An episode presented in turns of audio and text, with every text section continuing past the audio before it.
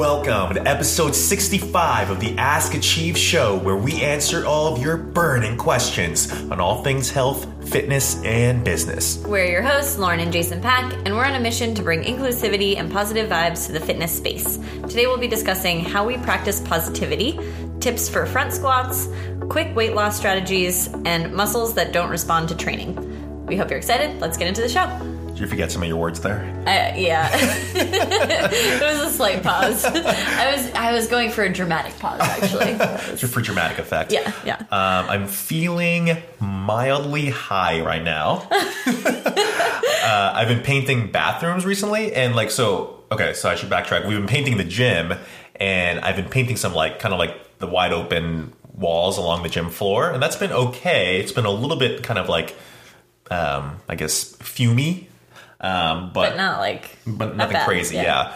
But yesterday and today, I've been painting the bathrooms, and I didn't think to open the door, the uh, doors the first time. And when I got out, like three hours later, I was like, "Oh man, I feel horrible." um, so I opened the doors today, but still just a little bit, uh, a little bit fumy and high. well, I got you a mask, so Yeah, you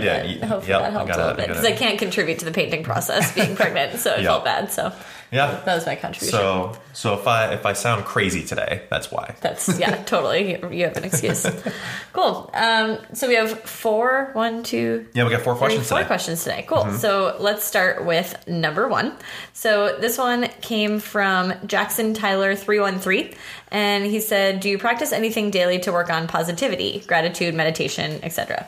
Um, I thought this was an awesome question. Uh, I'm assuming they're asking because in all of our pictures, we try to make it a point to be um, smiling and as positive as possible, and with our messaging, trying to be as positive as possible. Um, so, you know, I, I think one could probably construe that we are generally positive people, Yeah. which is definitely the case. Yeah. Um, but definitely, we we wanted to put out there that we're not positive all the time, right? Like they're like there are situations that come up with work, there are situations that come up with life, um, and basically stuff happens, and we're not completely blindly positive, um, but it is something that we strive to do. Yeah, I mean, we feel all the human emotions. Yeah. we can be sad, we can be happy, we can be like scared, excited, you know, all those things, anxious. Like we we go through all those emotions. I think something that we do is is work on getting through those things fairly quickly um, by reminding ourselves of all the great things that we do have going on. So I think gratitude is a huge uh, part of that, and Yeah. that we that's something that we do we do try to practice. Yeah, a I think. I mean, I, I think for you, you at a certain point, you had uh, like a gratitude journal, and you had some meditation time that you set aside, and I think you did that for a while, and I think um, you've kind of weaned off of it because it's kind of like a little bit more natural for you now to think about those things. Yeah. Um, I never really had much suc- success with actually writing stuff down, um, but I would just kind of like just be in my head about like just putting things in perspective and being able to kind of just take a step back uh, with things and just being able to um, kind of like navigate life that way. I guess I think because we work with so many people um, at the gym and we just like are, are more aware of what kind of things like heavy things that people go through it really puts things in perspective of you know like that thing wasn't necessarily that bad. Like maybe like i can be upset in the moment but i can quickly just recalibrate and go back to okay things aren't that bad and i can keep just setting my sights to what you know lauren and i are working on um, together. So it's i I think i think kind of like looking forward is always just a good proactive way to live life instead of looking back and dwelling upon things that have happened in the past, um, that sort of thing. Yeah, definitely. And another little strategy we try to employ, I guess, is uh, finding the silver lining in things. This Yeah. is something that I've always done naturally, um, but now even more so, I actually try to do it intentionally. Like it used to come a little more naturally to me, and now it's like this is actually something that really, really helps. So anytime that there is something like not great going on there is there is almost always a silver lining and so there's always either something that you can learn from the situation or a reason that it happened that is going to send you in a certain direction so trying to realize that um, even from past experiences knowing that even sometimes the hardest things you've go- you've gone through tend to have some of the greatest outcomes or um, like lead you in some of the most exciting directions and so knowing that um, and being able to look forward to what might come of a potentially um, kind of negative situation can also Mm-hmm. help. yeah so just kind of like yeah just knowing that adversity like you'll you'll come out the other side uh, much better for it Yeah. um, and i think I, I- the final piece to all this is also just surrounding yourself with people that lift you up and are positive as well um, especially i mean it's tough to be grateful or put things in perspective or find silver linings um, if something actually very tragic happens, right? So in that case, um, I think the other thing that we go to is just being around people that support you and just lift you up and are just there for you. So Yeah. I think kind of like the combination of those four things that we talked about um, gives us a good framework to operate in a more positive manner, um, just generally throughout our lives. Yeah. Yeah. Cool. Cool. All right, question number two. This one comes from Lazaro v- Villatoro. Um, he said, Hi, Lauren and Jason. I just want to say first, I love your podcast. Thank you very much. Um, my question for you is about front squats. I seem to have limited flexibility to hold the bar in the normal posture. Is there a secondary form you'd suggest, or is there a workout or a stretch you'd recommend to be able to do the correct form easier? Thanks. Yes. Um, so a few things here. Um, number one, uh, the big thing in terms of front squatting is you really need to keep a really relaxed grip on the bar. And you want to make it to the point where it's basically just resting on your fingertips. And if you were to let your let the bar go with your hands and just have your arms out in front of you, like directly in front of your um, chest, that should in itself be able to hold the bar in position because the bar 90 five percent of it should just be resting totally on your body, on your like kind of like above your collarbone, um, underneath your throat. Just be supported just by the frame of your body. If you're vice gripping the bar, that means that you're placing way too much pressure on your wrists, your elbows, and it's to cave you forward throughout the process of the squat. Right? Were you gonna say something about about that? No, I, I was going to say the, the main thing we see here is people over gripping the bar. Yeah. So you, you just covered that. But yeah, So definitely just kind of making sure that you let your elbows come forward, relax your grip, and let it just be resting upon your fingertips.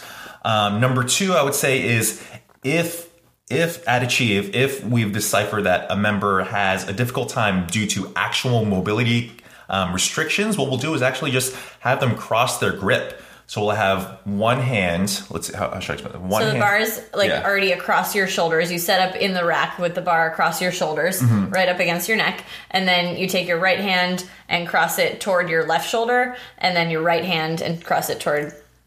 Your right shoulder. No, wait, your right hand and cross it toward your left shoulder, and then take your left hand and cross it toward your right shoulder. Mm-hmm. So your your arms are crossed, and you're just like basically putting your fingers over the bar. You're not really holding on to the bar, Yeah. um, but just kind of supporting it with your fingertips. Yeah, just securing it in place. Um, I would say that the clean grip, which is the traditional front squat grip, um, will feel a little bit more secure if you have the mobility. But if you don't have the mobility, arms crossed front squat grip is totally fine um, and, and definitely recommended. And in the meantime, we'd like to work on um, whatever we think is um, restricting the person to get into a clean grip in the first place. So that might be, I mean, there's so many things. There might be a wrist uh, restriction, there might be a lat restriction, there might be a T spine restriction. So there are a number of different areas that could be restricted. And so, two stretches we like to go to are a wrist extension stretch, as what we call a bench T spine stretch. Okay, so for the wrist extension stretch, we'll have someone set up directly next to a plyo box, kind of like at around hip height. And from there, we'll have them rotate their hands so that their fingers are pointing towards them and their um, their palms are on the box. And what we have them try to do from there is bend the elbows and pull their arms back a little bit. And they should get a decent stretch throughout, first of all, their palm, as well as the, um, the their forearms, the backs of their forearms. Um, so that's one wrist stretch that we really like. And then the second stretch that I mentioned is called the bench T spine extension stretch. And so this one is a little bit tough to visualize, but you're going to be kneeling down next to a bench. You're going to have your elbows on the bench and you're going to have a dowel or some sort of stick, a broom, whatever it might be, in your hands. And from there, we want you to try to keep your abs braced. So we don't want your lower back to arch during this, but keep your abs braced and slowly push your hips towards your heels and let your chest sink forward. And that's going to lead to a good T spine stretch, your upper back stretch. And then from there, at the very bottom of that stretch, we want you to pull the dowel back towards your upper back.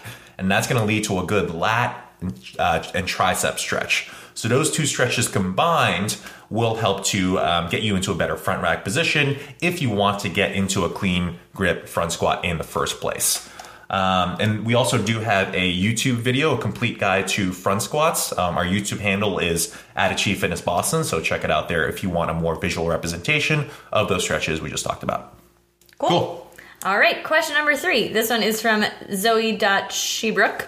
And she said, for quick weight loss, as in a couple weeks, uh, is HIIT running a good way versus steady state cardio? Um, so yeah, this is a great question because we do often talk about, or almost all the time, we talk about taking a long term approach, not worrying about doing things in the short term. Mm-hmm. But there are times and reasons that people want to do something in the short term. That Yeah. could be they could have a competition coming up, they could have a wedding coming up, that they just like really want to change their body composition in some way um, in a short amount of time. And who are we to say no? like that you shouldn't. I mean, do we, that. I we mean, definitely clean up our diets a little bit before our weddings. Yeah. And like just yeah, we just keep it in mind when we have an event coming up, sort of yeah, thing. it's going to be a lot easier for you if you take a long term approach than when you want to dial something in, you're already 90% there, right? Yes, so definitely. as opposed to kind of not really doing anything at all and then trying to crash diet or do these like really intense workouts right before an event or something like that and then going back to not really doing anything at all. Yeah. That's going to cause it's going to be much more stressful on you. It's going to not be as effective. So we definitely still recommend overall still trying to have this kind of long-term approach, but when things come up and you really do want to make a short-term change, that's totally fine. And, and so we do have some strategies for that. Yeah. So number one here though would be diet. Um, Yeah. You can't really talk about short-term weight loss without addressing diet. Mm-hmm. You can do all of the cardio and exercise in the world, um, but if you're still eating the same way, you're not going to see fast results. Yeah. So with diet, with a short-term thing like in a few weeks, you really are going to need to have some sort of calorie deficit. So you're going to want to bring your portions down. Um, you're going to want to increase your protein and probably de- decrease your carbohydrates. Yeah. Um, that's just for short term. That's not a long term strategy. So hopefully I'm making this clear. like not a long term strategy, but something that if you want to lose weight in the short term, decreasing your carbohydrates takes water weight away. So it'll give you actually more of the appearance that you might have lost weight without actually losing like physical body fat. Um, so again, that's why it's short term. But then if you do that over the long term, it could actually cause, you know, the opposite effect with limiting your carbs too much. You could actually end up retaining fat. So Yeah. Um, yeah, I mean, for for me, like if I like, let's say, let's say we were getting married in uh, two, three weeks or so, like it wouldn't be anything crazy. I would just cut out some of the like.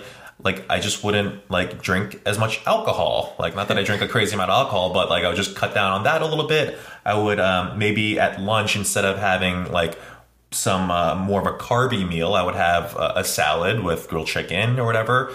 And that's pretty much about it. I'll have my normal breakfast, I'll have my normal dinner, and just kind of go based on that. So I think um, when people think about dieting for a specific event, they just like slash everything and then it becomes so unmanageable. And then you get stressed and then you actually retain water weight, becomes Yeah. this whole mess. But if over the course of three weeks you kind of like just dial it back just slightly, those that that adds up a lot. Mm-hmm. So you just have to be less um so like in your head about it, I guess. Yeah. Yeah. Yeah.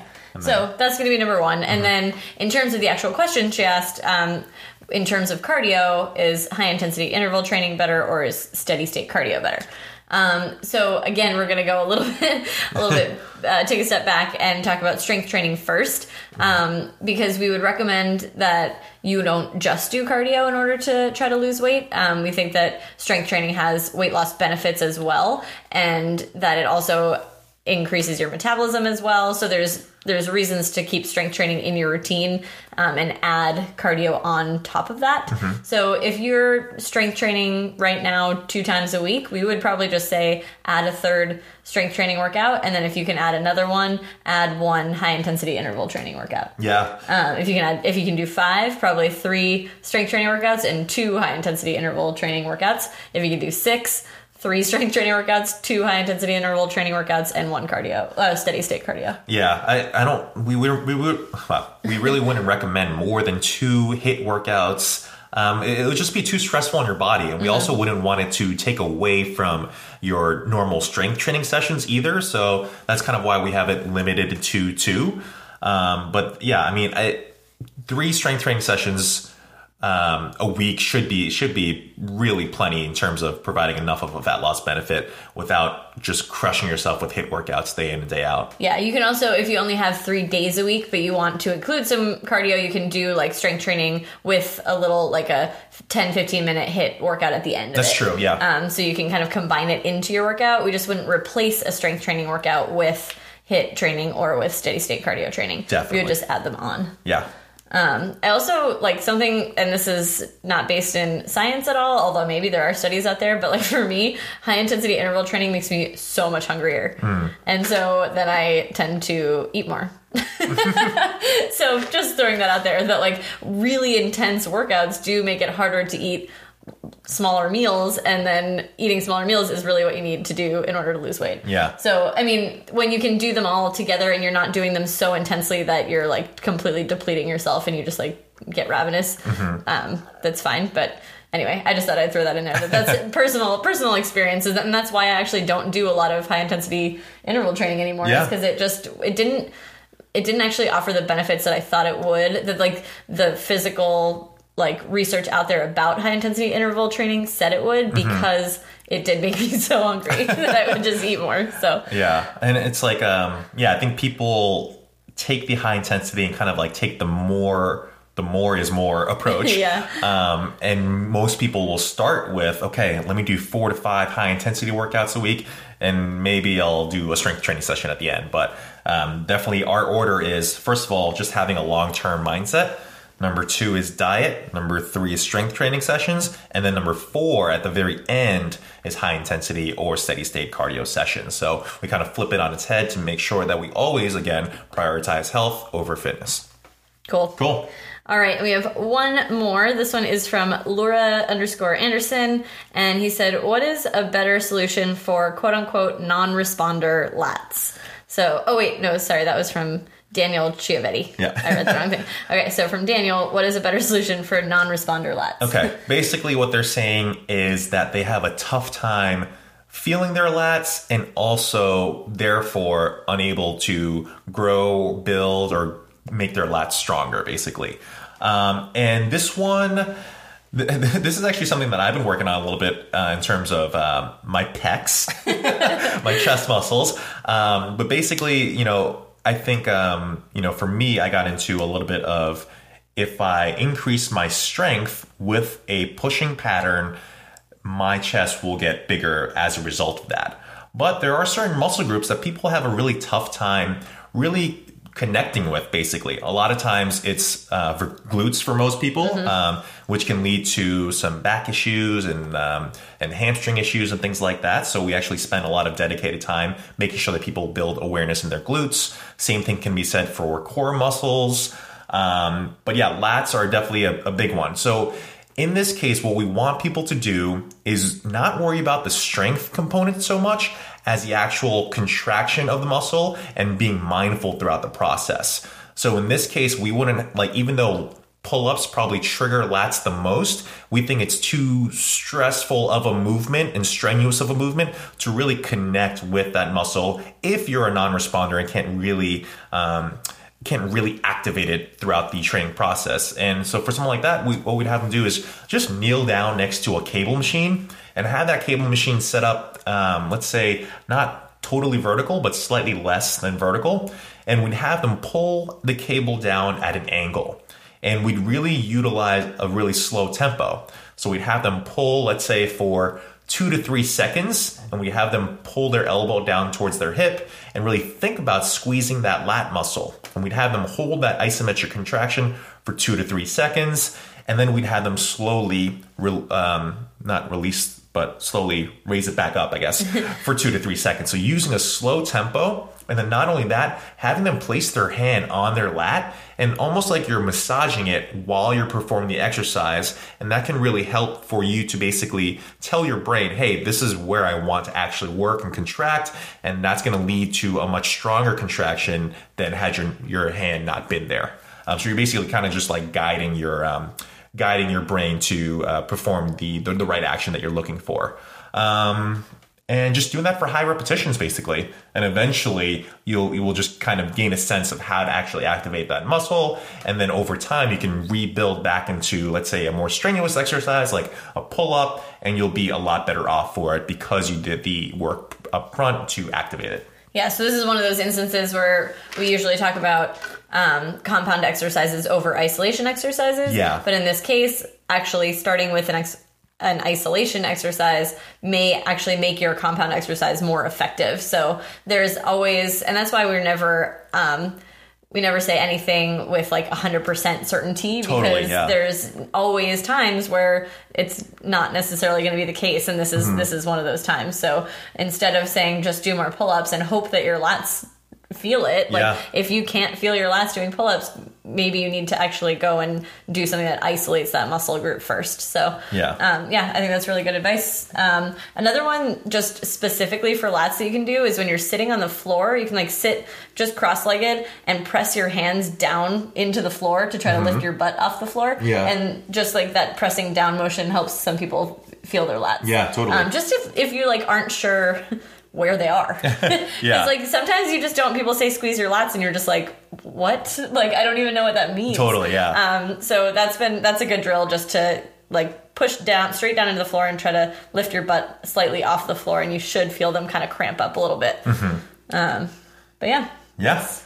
Um, but yeah, that's that's definitely a good point in terms of this is where isolation might come before um, compound exercises because we always would preach this, and and also it's just like for those of you at home, like make sure that you're actually like it's tough for you to respond in the area, so make sure that you go through compound training first and just test it out. And then after, let's say three to six months, you're like, okay, I could use a little bit more isolation in this area because I feel like I, it's kind of lagging behind a little bit. Then you can start to introduce it. But um, yeah, you, you want to make sure that it's actually the case before just jumping into just isolation assuming. training. yeah, Yeah. yeah.